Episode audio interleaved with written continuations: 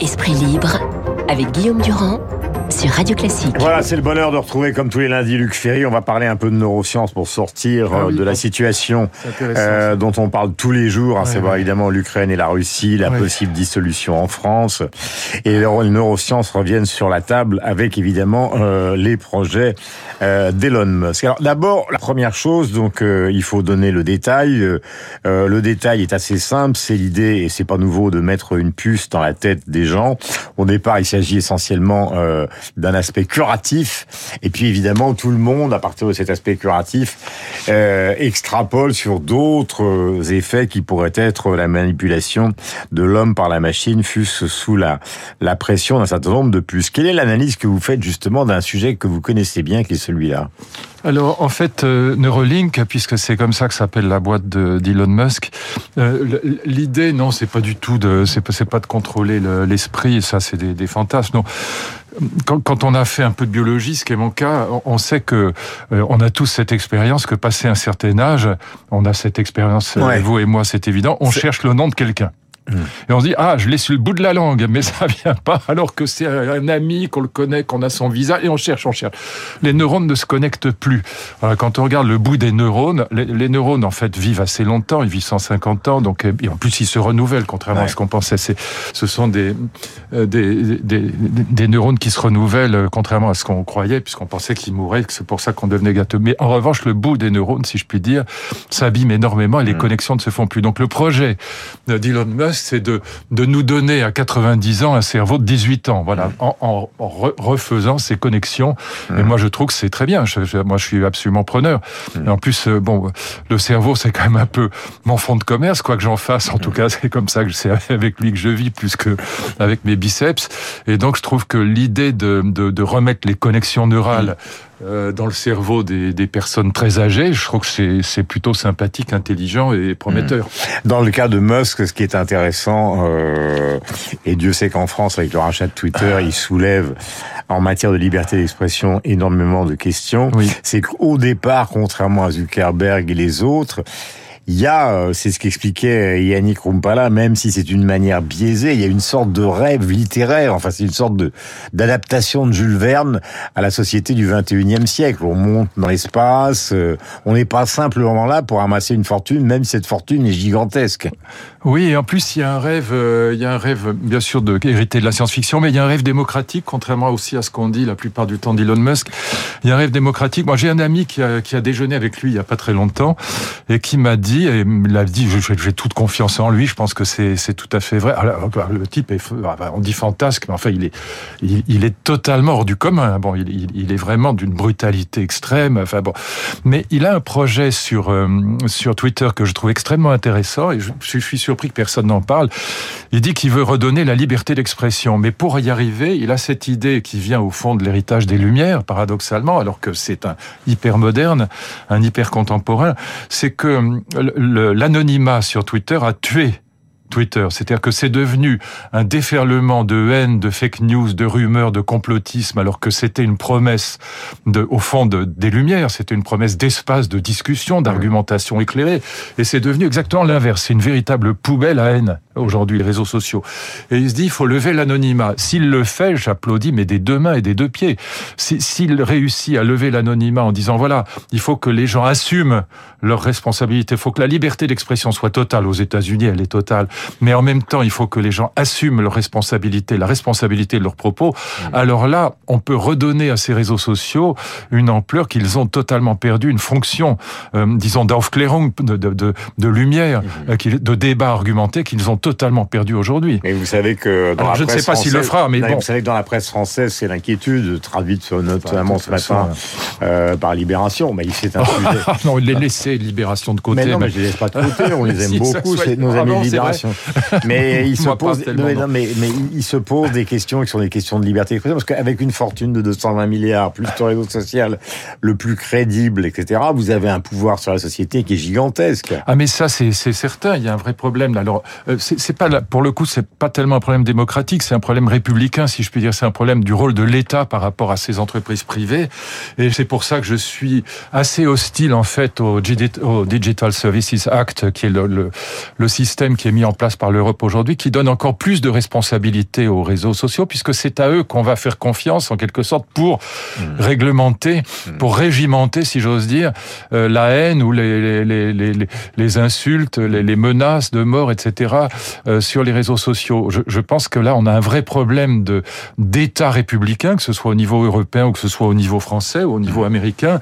Je pense que c'est totalement scandaleux, par exemple, qu'on interdise à un président de la République américain de s'exprimer sur Twitter. C'est pas, c'est pas à eux d'en décider. Bah le problème est réglé puisque Twitter. Euh, bah non, mais ça, le problème est réglé. Non, parce que ça, euh, Twitter garde la possibilité, Twitter, Facebook et les autres gardent la possibilité d'interdire ou d'autoriser. Et au fond, le Digital Services Act va augmenter cette possibilité puisqu'on va leur demander de faire le ménage, mais c'est pas à eux de le faire. Hmm. Et donc, et quand Breton dit l'oiseau bleu, c'est-à-dire Twitter ne volera pas de la même manière aux États-Unis, mais il, il volera aux conditions qui sont celles de l'Europe. Vous pensez Le projet est bon. Le projet est bon, mais dans ce cas-là, il faut pas que ce soit à eux. Alors évidemment, il y a des fonctionnaires européens qui vont vérifier les choses avec euh, des, des menaces de sanctions. Il va en beaucoup. Hein. Eh, bah, mais c'est pas possible. C'est vous mettez le doigt dessus. Euh, j'ai publié une série d'articles là-dessus. Ça n'est pas possible parce qu'il y a, il y a des milliards de postes chaque jour. Il faudrait des millions de, de, de, policiers, de juges, de magistrats euh, pour pour poursuivre. Et donc on est obligé de confier aux patrons des réseaux sociaux le soin de faire le ménage, mais du coup, ça renforce paradoxalement pouvoir voyez, parce que ils feront le ménage, mais ils feront le ménage en disant, bah toi, Trump, tu t'expliques pas, mais en revanche, le, le premier ministre indonésien qui appelle à massacrer euh, tous ceux qui sont pas dans la ligne islamiste, euh, lui, il pourra s'exprimer. Bon, donc euh, c'est c'est un vrai paradoxe. Donc je comprends les, les, les, difficultés qui sont celles de Thierry Breton, bon, qui est un homme évidemment très intelligent. Bon, il y a, il y a une bonne intention derrière le projet, mais je pense que le projet d'Elon Musk, si c'est vraiment, si ce qu'on m'a dit est vrai, c'est de, de, de, la seule solution, c'est de supprimer la c'est ça, que les gens soient responsables de ce qu'ils disent. Mm. Et, je vous assure, si les gens sont responsables de ce qu'ils disent, ça, va quand même nettoyer beaucoup. Euh, je vous ai regardé hier soir euh, sur LCI. Ah bah c'est bien péché de recevoir euh, Luc Ferry. et en plus de le regarder la veille à la télévision, ce qui prouve que ah, j'ai les L'enfer Que j'ai les neurones qui ne fonctionnent pas. D'ailleurs, je vais vous appeler Pascal Bruckner pendant toute la reste de l'émission ce matin. Je, vous ai trouvé euh, stupéfiant dans un domaine, c'est vous, vous, vous arrivez, vous asseyez tranquillement avec votre petite cravate et vos cheveux magnifiques et vous dites rien ne va plus, c'est la catastrophe totale.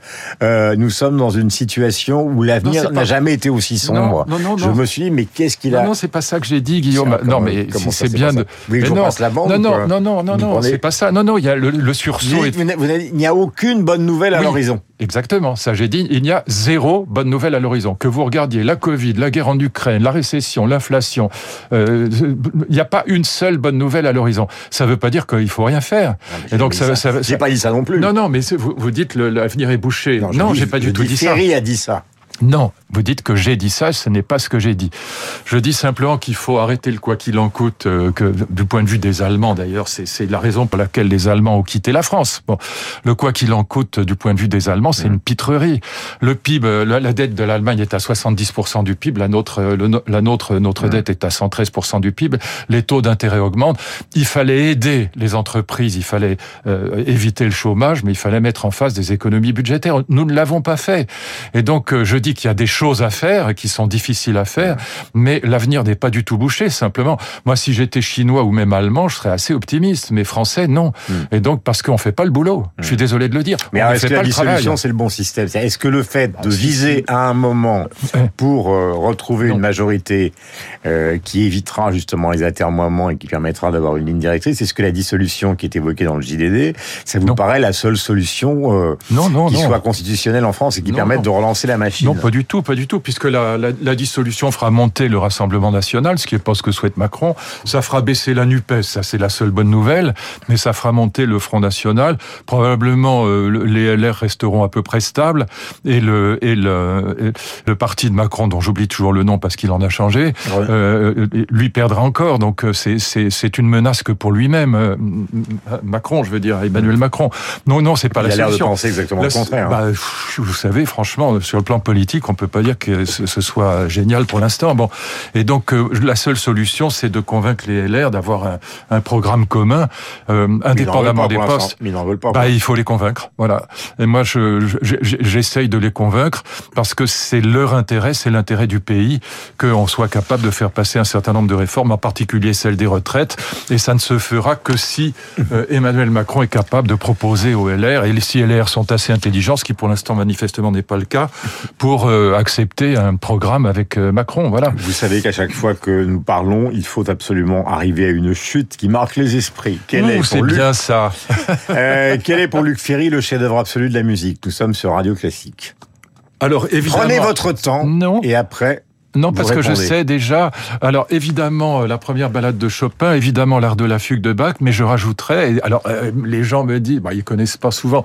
Prélude, chorale et fugue de César Franck. Voilà. Pour moi, c'est les trois œuvres que j'emporte sur le euh, sur l'île déserte. Et si je peux rajouter les suites de Bach pour violoncelle, je ne m'en prive pas évidemment. mais je pense, voilà, balade de Chopin. on lui demande une musique, il en donne quatre.